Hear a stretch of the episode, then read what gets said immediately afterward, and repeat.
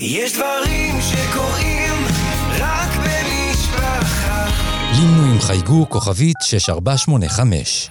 אתם מאזינים למשפחה פודקאסט.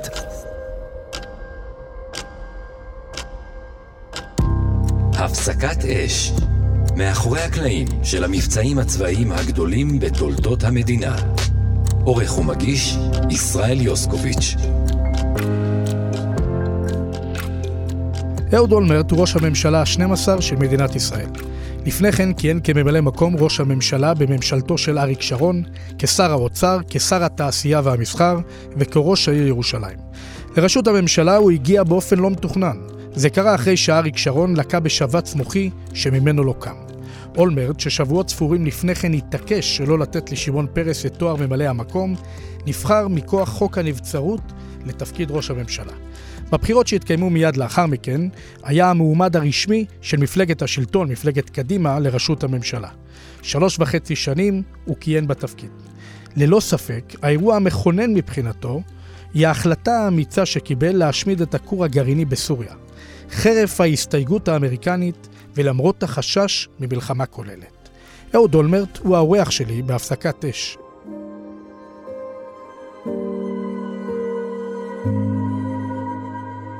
שלום לראש הממשלה ה-12 של מדינת ישראל. שלום וברכה. אנחנו התכנסנו פה היום באמת, אתה יודע, בחסות השיח על הגרעין האיראני, האיום האיראני, מדברים הרבה כן לתקוף, לא לתקוף, כן הסכם, לא הסכם, אבל בסוף יש כור גרעיני בסוריה שהושמד על ידך, בלי הרבה דיבורים, בלי הרבה צלצולים. אני רוצה שתחזור איתי לימים שקדמו להם, וגם להחלטה, לרגע שקיבו קיבלת את ההחלטה, לצאת להשמדת אותו כור. תראה, ראשית כל, אני רוצה לומר מילה על זה שלא דיבורים, כן דיבורים וכו'.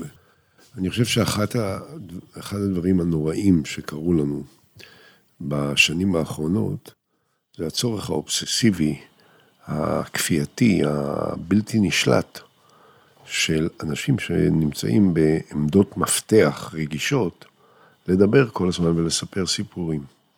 אני חושב כמובן שהסיכול הכור הגרעיני בסוריה הייתה אחת הפעולות המופלאות של מדינת ישראל, מטעמים שאני אסביר לך אותם תכף, בגלל נסיבות מאוד מיוחדות.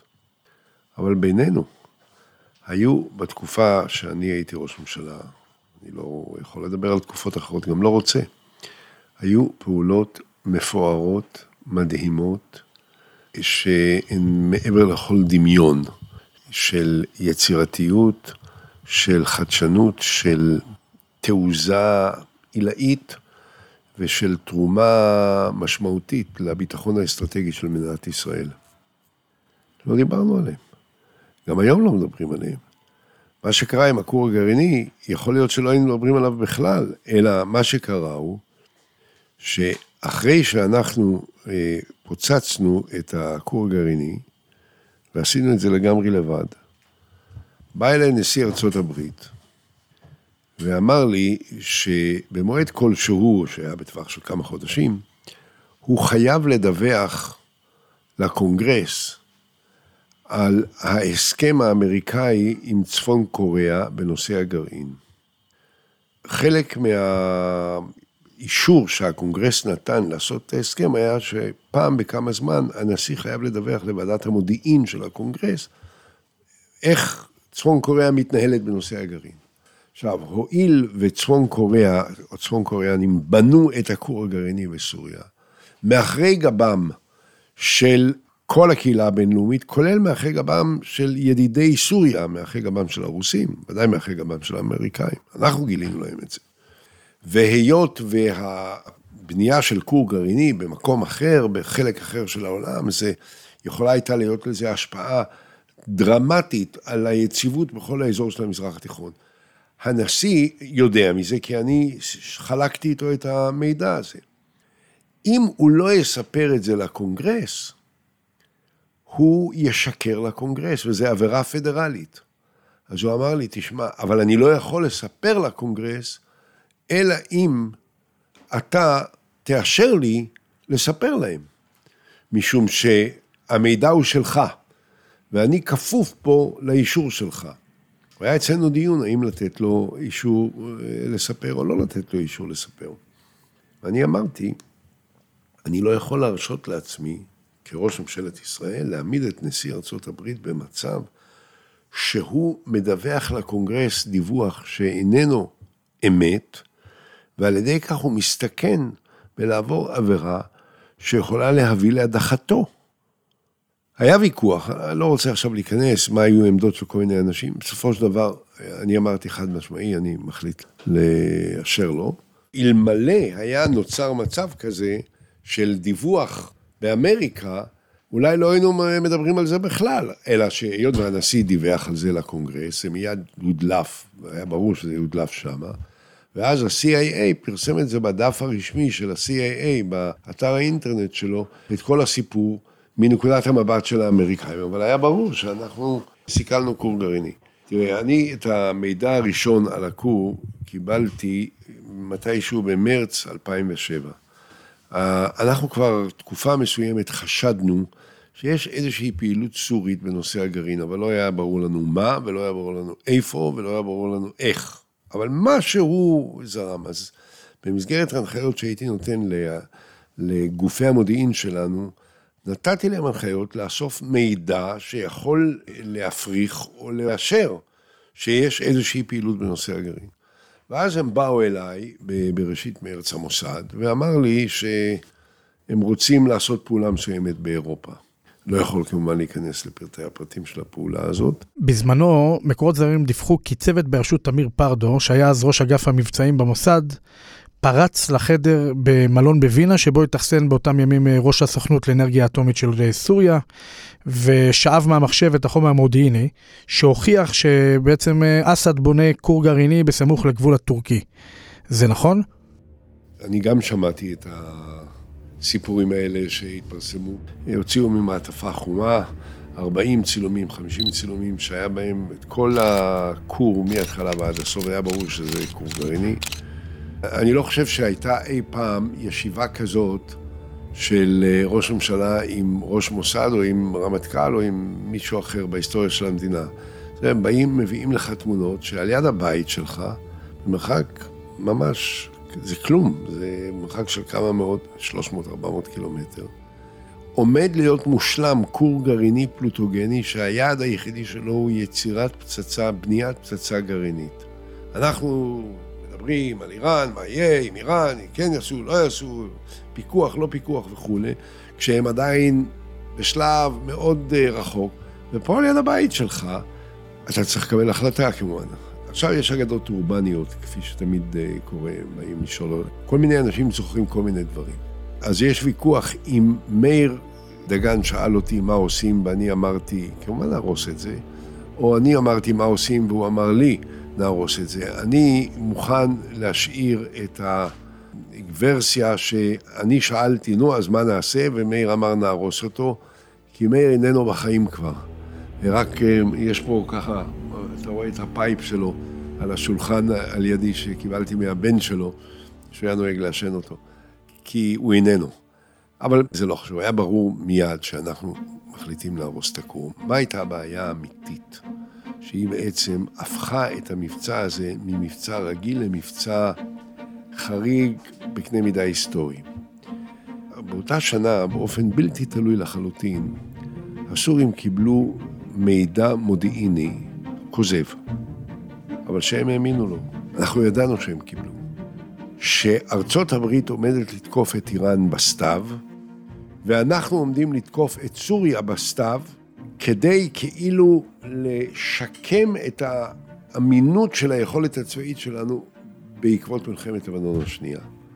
הסורים שהאמינו שאנחנו עומדים לתקוף אותם, החליטו מתישהו ביולי לקראת הסתיו להוציא את כל מערך הטילים האסטרטגיים שלהם ולהעמיד אותם על קנה השיגור שלהם כשהם מכוונים לכל מטרה אסטרטגית במדינת ישראל. לכל מסלולי הטיסה של כל שדות התעופה האזרחיים והצבאיים, של בתי הזיקוק, של מפעלי האמוניה, של הקריה בתל אביב, של בתי עזריאלי, של כל דבר. מדובר על טילים שראש הקרב שלהם הוא טון, הוא 1,000 קילו, ושטווח הסטייה שלו הוא משהו כמו 60 מטר. זאת אומרת, אם מכוונים אותו לבניין העגול בעזריאלי, הוא יתפוצץ על הבניין המרובע. כן? זה פחות או יותר הטווח. 300 טילים כאלה עומדים מוכנים לירי.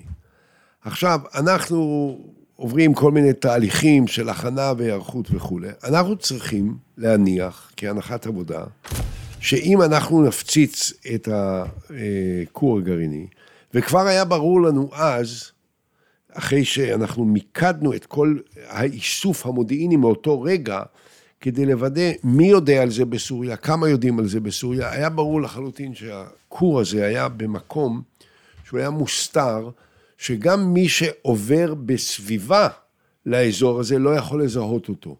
כי זה היה בתוך עמק, כשהבניין הזה הוא בלט קצת מעל פני הקרקע, אבל לא היה שום כביש שמוביל אליו, אלא במרחק של מאות מטרים משם. אז כל מכונית שהייתה עוברת באזור, בכלל לא הייתה יכולה לראות את זה. והם חיברו, למה הם הקימו את זה דווקא באזור הזה? זה היה 700 מטר מנהר הפרת, כי את המים של נהר הפרת יצרו קשר, יובילו צינורות, על מנת לצנן את הכור בזמן שהוא פעיל. ושם היה הכור הזה. אנחנו ידענו שהוא מוסתר. לא נורא, לא נורא, מה יקרה? אנחנו ידענו על העובדה הזאת, שזה מוסתר כמובן, אנחנו הפעלנו את כל מערכת האיסוף שיש לנו, שיתפנו פעולה גם עם האמריקאים, בקשר ללוויינים, בכל הדברים האלה, גם לוויינים שלנו, גם לוויינים שלהם. בקיצור, עכשיו הייתה השאלה דילמה כזאת. איך מניחים כהנחת עבודה בלתי נמנעת, שכשנפציץ אותם, הם יפעילו את כל הטילים שלהם, כי הם יראו בהפצצה של הכור, הם יגידו, הנה המלחמה שאמרו לנו שישראל הולכת להתקיף אותנו, ואז הם יפעילו את הטילים שלהם.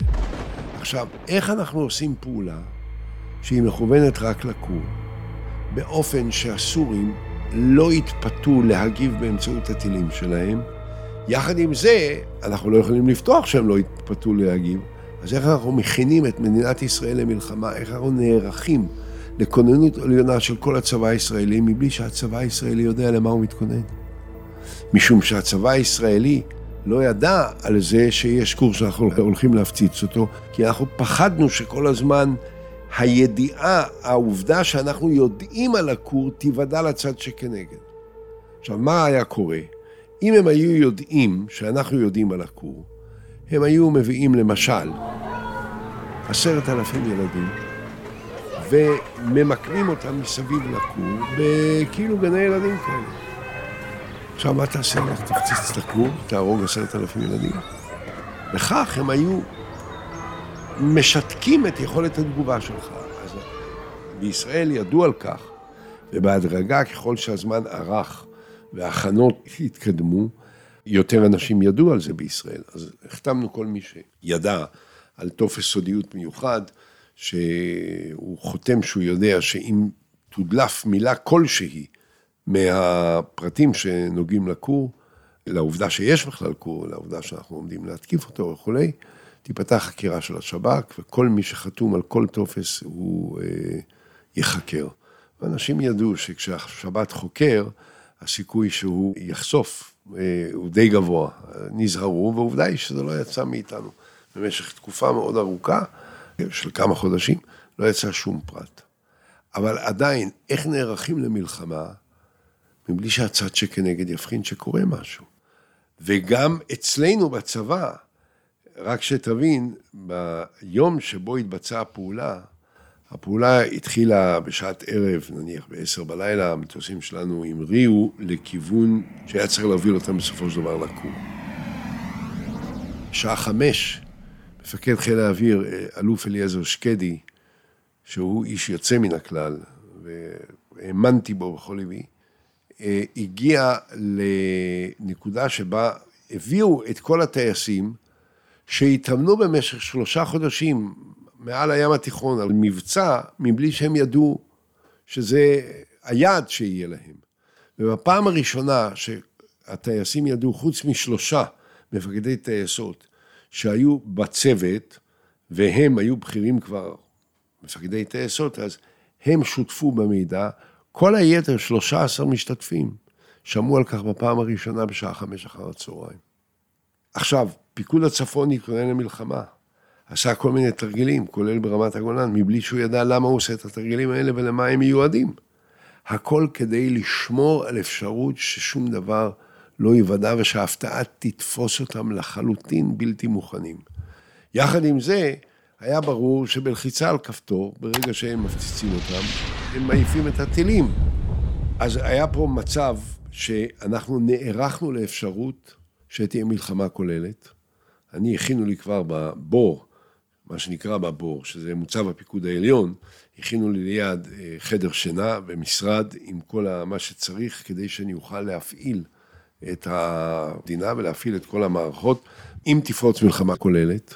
כן, אבל איפה האמריקנים למשל בכל הסיפור הזה? הם היו מעודכנים, היו מתואמים איתכם? אני בשלב מוקדם התקנתי את האמריקאים. שלחתי את ראש המוסד ודוקטור יורם טורבוביץ' ושלום תורג'מן, העוזרים שלי, לנשיא כדי להתקן אותו ואת ראשי ה-CIA ואת כל מי שצריך שם, כי חשבתי שחשוב שהאמריקאים ידעו שיש מצב כזה שיכול לגרור כל מיני התפתחויות שעלולות להיות דרמטיות. אבל בשלב מסוים ששקלתי את כל הדברים, אנחנו כמובן קיימנו דיונים והתייעצויות וכולי, אם כי תמיד בצוות מאוד מצומצם, ואחד הדברים החשובים היה ששום ישיבה שקיימנו לא נמשכה יותר מ2.5 שעות. אני לא מאמין בישיבות ארוכות, אני לא מאמין בדיונים ארוכים, אני לא מאמין בסימפוזיונים, ממשלה, קבינט, ראש ממשלה, הם אנשים צריכים לקבל החלטות, להכריע ולפעול, ולא לברבר כל היום וכל הלילה. אבל באחד הדיונים אמרתי להם, תקשיבו, אין לי ספק שאנחנו יכולים לבצע את הפעולה הזאת בצורה היעילה ביותר והטובה ביותר. אבל אני חושב שיש היגיון בלהגיד לאמריקאים שכדאי שהם יבצעו את הפעולה הזאת. החבר'ה שלי היו מזועזעים, שכולם השתתפו בדיונים האלה, דרך אגב, 3 אנשי צבא מהמעולים ביותר שהיו לנו, שאני הסכמתי לצרף אותם מלכתחילה לצוות היועצים של הרמטכ"ל, ואז הצעתי שהם גם יבואו לדיונים אצלי. זה אורי סגי, שהיה ראש אמן המיתולוגי, ונחשב לאחד מראשי האמן הטובים ביותר שהיו לנו, אביהו ליפקין צ'חק, שהיה רמטכ"ל ואיש, אני מאוד שמחתי על שיקול דעתו ועל תבונתו, ודוד עברי, שהיה מפקד חיל האוויר, כשסיכלו את הכור הגרעיני בעיראק. אז אלה 3 אנשים שהצטרפו, היה כמובן שר הביטחון, הרמטכ"ל, ראש אמ"ן, ראש המוסד, ראש השב"כ, המזכ"ץ שלי, עוזרים, אבל צוות מאוד קומפקטי. ואמרתי להם, אני חושב שכדאי שהאמריקאים יפציצו את הכור. הם היו בהלם. אמרתי להם, תקשיבו, זאת הזדמנות להרוג 2 ציפורים במכה אחת, באבן אחת. אם האמריקאים יפציצו את הכור הגרעיני בסוריה וישמידו אותו, האיראנים ייכנסו לבהלה אדירה. כי עד עכשיו, כבר אז הייתה השאלה של הכור הגרעיני באיראן, או הכור הגרעיני, או האיום הגרעיני של איראן, כשאלה שעמדה על הפרק בצורה טובה ביותר. אז אמרתי להם, תראו, האיראנים עושים צחוק. הם אומרים, האמריקאים לא רציניים, הם לא יעשו כלום, הם לא יפעלו, הם לא יעשו. אם האיראנים יראו שאמריקה הורסת את הכור הגרעיני בסוריה, וגם לוקחת אחריות על זה, מודיעה שהיא הרסה את הכור הגרעיני בסוריה, כי היא הודיעה שהיא לא תיתן לשום מדינה, שניתן לסמוך על שיקול הדעת והאחריות שלה, לייצר יכולת גרעינית, והם, הסורים ניסו לעשות את זה, הם הרסו את זה. באותו רגע האיראנים יבינו שהמשחק שלהם הסתיים. אמרתי להם, האיראנים יגידו, וואלה, האמריקאים משוגעים. הם מסוגלים לעשות את זה. הם יעשו את זה גם לנו. צריכים לשבת איתם ולדבר איתם אחרת לגמרי. ולכן אמרתי, יש היגיון בזה שהאמריקאים יעשו. הבעיה היא שהיה צריך לשכנע אותם. ואני דיברתי על זה עם הנשיא, דיברתי על זה עם סגן הנשיא. סגן הנשיא היה 100% בעמדתי. הנשיא אמר שהוא רוצה לשקול. בנקודה הזאת אני רוצה לשאול אותך, גם אם האמריקנים לא יעשו, גם אם ישראל הייתה עושה את זה, זה לא היה בעצם מעורר הרתעה כלפי הפרויקט הגרעין האיראני, שהנה ישראל, כפי שהיא משמידה את הכור הגרעיני בסוריה, יכולה לעשות את זה גם אצלם? לכאורה זה היה צריך להיות כך, אבל בפועל זה אחרת לגמרי, פשוט משום שהיכולת שלנו לפעול בסוריה, ביחסית בקרבה לישראל, היא שונה מאשר היכולת שלנו לפעול 1,500 קילומטר, בסדרה של אתרים שונים, שרובם הגדול נמצאים 30 ו-40 ו-50 מטר מתחת לפני הקרקע. זה סיפור אחר לגמרי. ולכן האיראנים היו אומרים, כל עוד ישראל... זה סיפור אחד. האמריקאים, אין להם את המגבלות שיש לישראל. הם יכולים לשלוח טילי טומהוק ממרחק של 5,000 קילומטר, ולהרוס את המקומות האלה. מה שבאותה עת האיראנים חשבו שישראל לא יכולה לעשות כשמדובר באיראן. ולכן הייתה לזה משמעות גדולה מאוד. אבל בסופו של דבר, הנשיא אמר לי בשיחת טלפון, שיחת טלפון שהיא גם כן, אני חושב, תיכנס לפנתיאון בהקשר הזה. הוא אמר לי, קבענו, דיברנו על זה, אני הייתי אצלו בוושינגטון, אני נסעתי, כמובן אף אחד מהעיתונאים שליוו אותנו, לא ידע, כולם חשוב שאני מדבר איתו על הנושא הפלסטיני, נדמה לי שבאותה נסיעה הנושא הפלסטיני כמעט לא עלה, אבל דיברנו על העניין הזה, וסוכם שהוא יודיע לי, אם לאמריקאים יש כוונה או התכנות שהם יעשו את הפעולה, וב-13 ביולי 2007, הוא הודיע לי שהאמריקאים מתנגדים באופן נחרץ לפעולה צבאית ישראלית ולפעולה צבאית של עצמם. הם רוצים פעולה דיפלומטית, והוא מוכן לשלוח אליי את שרת החוץ, קונדי רייס, שתשב יחד איתי ותעשה מסיבת עיתונאים, ואנחנו נאיים על הסורים שנלחוץ נגדם באמצעים, והם יצטרכו להיכנע, נפעיל נגדם את כל האמצעים עד שהם ייכנעו. אמרתי לו, כבוד הנשיא, אתה לא יכול לעשות, אתה לא רוצה לעשות, אתה חושב שזה לא נכון שאתה תעשה, אני אקבל את זה ומודה לך. אנחנו נעשה. אמרתי לו, סליחה שאני אומר לך את זה, אבל האחריות העליונה לביטחון מדינת ישראל מונחת על כתפיי, וזה מה שאני צריך לעשות ואני אעשה את זה. לימים סיפר לי אליוט אברמס, שהיה סגן היועץ שלו לענייני מדיניות וביטחון, שהוא היה על הקו בחדר עם הנשיא, יחד עם סטיב הידלי, היועץ לביטחון לאומי.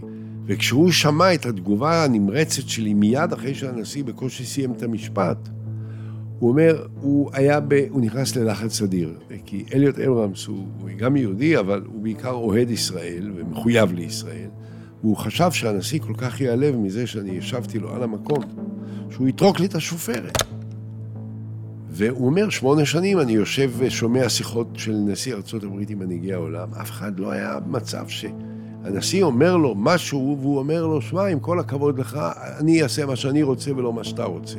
ועוד לא אומר לו אפילו, תן לי 24 שעות זמן לחשוב. נניח היה, חושב 24 שעות, ואחרי זה הוא אומר לו, אוקיי, אני לא מקבל את דעתך. אבל על המקום, בצורה כזאת בוטה, חדה ומהירה. אבל מה שקרה הוא שבסופה של השיחה, הנשיא היה מחוייך כולו, אחרי 45 דקות שזה לקח, הנשיא היה מחוייך כולו, ואומרים לו, הנשיא, על מה אתה מחייך? אולמרט זרק אותך מכל המדרגות, כאילו, אמר לך, לא בא בחשבון. הוא אומר, אני אוהב אותו. אני אוהב אותו. כן, הוא אמר עוד משהו, אבל איך אומרים, נוותר על התוספת. כל כך הוא אמר דבר שזהו, ולאחר מכן, בכל זאת, כשכבר נערכנו לפעולה, בא אליי רמטכ"ל ואמר לי, תקשיב, חסרים לנו אמצעי לחימה שונים. מדובר על כל מיני דברים שהיו חסרים. ועלולה להיות מלחמה כוללת, ואנחנו נהיה במצוקה. אמרתי לו, תן לי את הרשימה. הוא נתן לי רשימה של עשרות רבות של פריטים, בכמויות, שזה נדרש למקרה של מלחמה כוללת נגד סוריה, ואולי חיזבאללה, ולך תדע מה עוד. קראתי ליורם טורבוביץ' ולשלום טורג'מן, העוזרים שלי, אמרתי להם, הערב אתם טסים לאמריקה, תלכו לבית הלבן, תציגו את הרשימה. צלצלתי לבית הלבן, אמרתי, באים האנשים שעובדים בשבילי, זהו, אני מבקש שהבקשות תתמלאנה במלואן. שהם הגיעו, שואל אותם, היועץ הביטחון לאומי של הנשיא, על דעת הנשיא, איך אתם רוצים את כל הציוד הזה? ברכבת אווירית או באונייה? אני אמרתי, לא ברכבת אווירית, משום שרכבת אווירית היה מיד מתגלה שיש פה משהו. היו מתחילים לנחות גלקסים, אחד אחרי השני. אז היו אומרים, וואלה, אכן ישראל מתכוון למלחמה. הסורים את זה יכולים לגלות בלי בעיות. ואם לא הסורים, הרוסים היו אומרים להם, תשמעו, קורה משהו בישראל, הם מטוסים אמריקאים נוחתים פה. אמרתי, צריכה לבוא אונייה. עכשיו, כל זה אמרתי, תוך 3 שבועות צריך להיות אצלנו.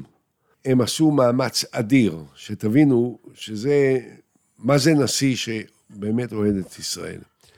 הם גרדו את כל פריטי הבקשה שלנו, מכל מקום שהוא היה בארצות הברית, בבסיסים, בכל מיני מקומות, הגזו את הכל, העלו אותם על אונייה ענקית. האונייה הייתה כל כך גדולה, שהיא לא יכלה לעגון באשדוד.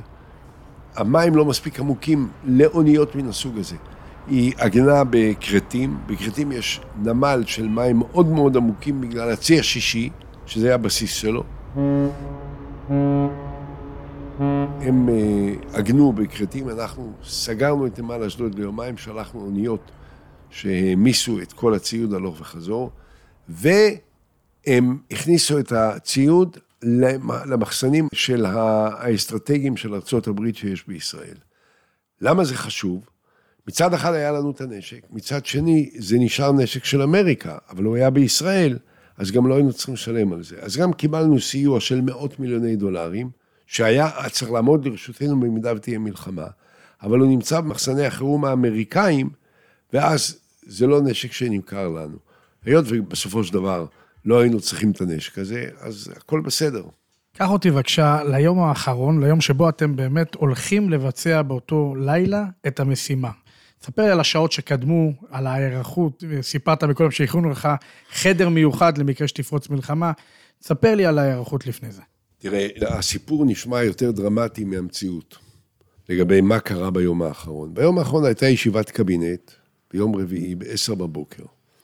ב-9:30 זימנתי אליי לחדר, את היועץ המשפטי לממשלה, את שר הביטחון ואת העוזרים שלי. אמרתי להם, בואו ננסח הצעת החלטה, של הקבינט, צריך להחליט, הקבינט מחליט, לסכל כור גרעיני, כלומר, הקבינט כבר היה מעודכן בכמה ישיבות קודם לכן.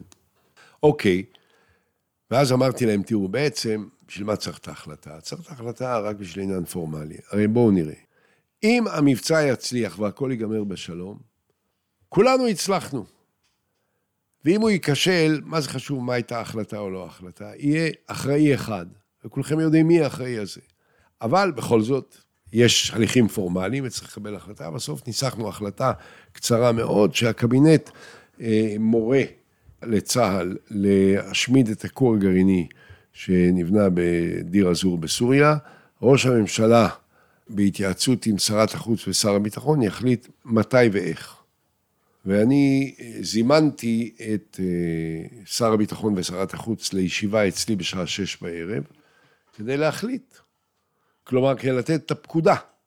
ועד 18:00 עסקתי בעניינים השוטפים הרגילים, תיאמתי עם שקדי, שהוא כבר מתחיל לתדרך. בהתחלה חשבו שאולי אני אעשה להיפגש עם הטייסים והנווטים שאמורים לטוס, אבל בסופו של דבר החלטנו לוותר על זה, להימנע מדרמטיזציה מיותרת, ובשעה 18:00 זימנתי עליי ישיבה, שהשתתפו בה ציפי לבני כשרת החוץ, אהוד ברק כשר הביטחון ואני, ושני אנשים שהוזמנו, אחד זה מאיר דגן, ואחרי זה נכנס הרמטכ"ל, והוא הציג את המבצע, 8 מטוסים, יטוסו מהתפר של הגבול בין סוריה לבין טורקיה, יגיעו למטרה, יפציצו אותה וישמידו אותה. אוקיי, הוא יצא מהחדר, נשארנו 3. שאלתי את ציפי לבני, מה עמדתך? אז היא אמרה, תראה, זה יותר הגיוני שקודם שר הביטחון ישיב. אמרתי, את צודקת. שר הביטחון, מה דעתך? הוא אמר, אני ממליץ לאשר. שאלתי את ציפי, נו, עכשיו מה דעתך? היא אמרה, אני ממליצה לאשר. אמרתי, אוקיי, אושר. והודעתי לרמטכ"ל ולמפקד חיל האוויר שהפעולה אושרה להלילה.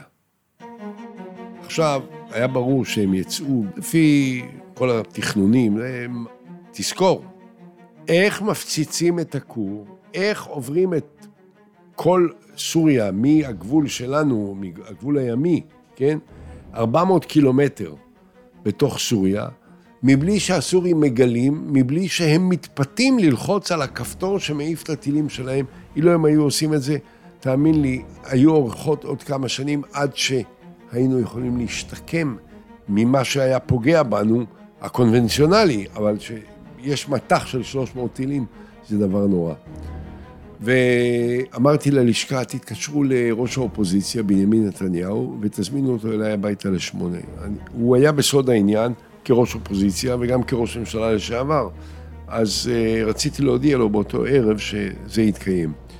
הוא הגיע אליי ב8 בערב, ישבתי איתו 25 דקות בערך, סיפרתי לו שאנחנו החלטנו לפעול וכולי, הוא אמר שהוא כמובן תומך בפעולה, והחל לי בהצלחה, והוא עזב. מי שעזב, קראתי לאשתי, אמרתי לה, תקשיבי, יש לי הערב, צפוי לי לילה ארוך מאוד של עבודה בתל אביב, לא ידע מה, ואני רוצה עכשיו ללכת לישון. אז היה 8:30, אמרתי, תעירי אותי ב10:30, ונשתה כוס קפה, ואז אני אסע לתל אביב, היא לא ידעה מה, היא העירה אותי ב10:30, התלבשתי, שתינו קפה ויצאתי לתל אביב. הגעתי לבור בערך לקראת 12, והחלטנו שבזמן הפעולה לא נשב, בדרך כלל בהרבה מאוד פעולות ישבתי ליד מפקד חיל האוויר, שמנהל את הקרב. במקרה הזה היה כל כך רגיש, והיו גם שר הביטחון וגם הרמטכ"ל וגם שרת החוץ וכו'. אמרנו, אם כולנו ניכנס, זה סתם ייצור לחץ מיותר על מפקד חיל האוויר. הוא צריך לעבוד בשקט בסביבה הטבעית שלו והרגילה שלו. אנחנו נשב בחדר סמוך עם מסכי טלוויזיה, עם הכל, אנחנו רואים את הכל, וראש להק מודיעין של חיל האוויר תיאר לנו מה אנחנו רואים ואיך הדברים מתפתחים. קומר נקי, אני על המטרה. והוא אמר לנו ברגע מסוים, עכשיו אנחנו, המטוסים צוללים וזורקים את הפצצות. אחרי כאיזה 15 20 דקות, מפקד חיל האוויר יצא, אלוף אליעזר שקדי, זקוף כדרכו, הצדיע לי ואמר, אדוני ראש הממשלה, המטרה הושמדה.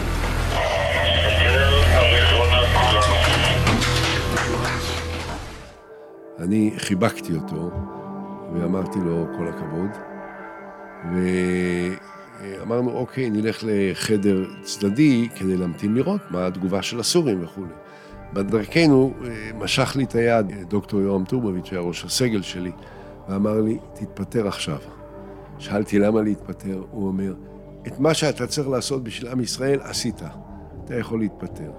טוב, זה כמובן, אמרתי לו, נמתין קצת, ובסופו של דבר הלכנו לאיזה חדר ישיבות, אני חושב שהביאו לנו קפה, אני לא בטוח, ישבנו שם איזה שעתיים וחצי, אחרי 2.5 בא אלינו ראש אמן ואמר שסיפר לנו, נתן לנו אינדיקציות של איך הסורים קיבלו את זה, שלפיהן יכולנו להבין בוודאות שהסורים לא יגיבו. כלומר, שמה שחששנו מפניו, שהם יראו את הטילים שלהם, זה לא יקרה. אני יכול להגיד לך רק דבר אחד, שאני לא בטוח שזה פורסם אי פעם, שכל חיל האוויר הישראלי חיכה בשמיים, במקום שאי אפשר היה לזהות אותו, כדי לראות מה תהיה התגובה הסורית. אם הייתה תגובה סורית, תוך דקות ספורות, כל עוצמתו של חיל האוויר הישראלי הייתה מונחתת על סוריה, ואני חושב שהם לא היו מתאוששים מזה עוד הרבה שנים. אבל לא היה צורך בכך. בזמן הפורסם שנפלו שתי מחליות של דלק של אותם מטוסי קרב שתקפו את הכור בסוריה, בשטח הריבוני של טורקיה, והנשיא ארדואן התקשר אליך, ניזם, והסיפור כמעט נחשף. מה אתה יכול לספר לנו על הדבר הזה? אחד המטוסים הישראלים בדרכו חזרה הוריד מיכל דלק נתיק. והוא ירד בתוך הגבול הסורי. איזה סיור סורי גילה את זה, והם לקחו את המאכל, והם חשפו אותו, זאת אומרת, היו עליו אותיות בעברית. אחרי כמה ימים מתקשר הרמטכ"ל הטורקי לרמטכ"ל הישראלי. הרמטכ"ל הישראלי כנראה לא ידע, לא השיב לו. פעם אחת, פעם שנייה. בסוף מתקשר איתי ראש הממשלה אליי, ארדואן, הוא אומר לי, מה זה? הרמטכ"ל שלנו מתקשר לרמטכ"ל שלך והוא לא עונה לו? אמרתי, אני מתנצל, אני לא יודע, במה העניין? אז הוא אומר לי, אתם הפרתם את הריבונות שלנו, פגעתם בנו, השפלתם את כבודנו, שאלתי מה קרה, אומר, מצאנו מיכלי דלק שלכם, כנראה שטסתם מעל אדמה טורקית. אמרתי לו, תשמע, כבוד ראש הממשלה, לא עולה על דעתנו חס וחלילה לפגוע בריבונות הקדושה של טורקיה על אדמתה. אני מניח שהייתה איזושהי תקלה, שאיזשהו מטוס שלנו סטה ממסלולו, וכדי שהוא יוכל להאריך את שהותו באוויר, כדי לחזור חזרה לישראל, היה צריך להוריד מיכל, דבר שזו פרקטיקה מקובלת. אבל אני אבדוק את זה. אז הוא אומר, מה תבדוק? אנחנו דורשים שתתנצלו בפנינו. אמרתי, כמובן, אם אנחנו הפרנו את הריבונות שלכם, מגיע לכם התנצלות. ומה שעשיתי ביום ראשון בישיבת הממשלה, הזמנתי את הטלוויזיה, ונתתי הצהרה לטלוויזיה, שראש ממשלת טורקיה התקשר איתי, ואמר לי שישראל הפרה את הריבונות שלו, בגלל המיכלי דלק שנמצאו. אני לא יודע בדיוק מה הסיבה לכך, אבל היות והטורקים חשים שריבונותם נפגעה, אני רוצה להודיע שבשם ממשלת ישראל ומדינת ישראל והעם בישראל, אני מתנצל התנצלות עמוקה בפני העם הטורקי ומנהיגו הדגול, על הפגיעה בריבונות שנעשתה שלא בכוונה ושלא בתכנון מראש, ואנחנו מתחייבים שאנחנו לא נפר את הריבונות הטורקית פעם נוספת. באותו יום שלחתי שליח מיוחד עם הקלטת שצילמה את זה, את הרעיון, לראש ממשלת טורקיה, ומאותו רגע הכל נרגע. ראש הממשלה לשעבר אהוד אולמרט, תודה רבה לך. תודה רבה לך. האזנתם להפסקת אש מבית משפחה פודקאסט, אני ישראל יוסקוביץ'. תודה לעורכת תהילה סיטון, למפיקה יאללה גולדשטיין, לעורכת הסאונד שירל שרף ולטכנאי הסאונד פנחס כהן. ואפשר להאזין לפרקים נוספים בכל אפליקציות הפודקאסטים, באתר משפחה ובקו הטלפון 02-652-3820, שלוחה 24.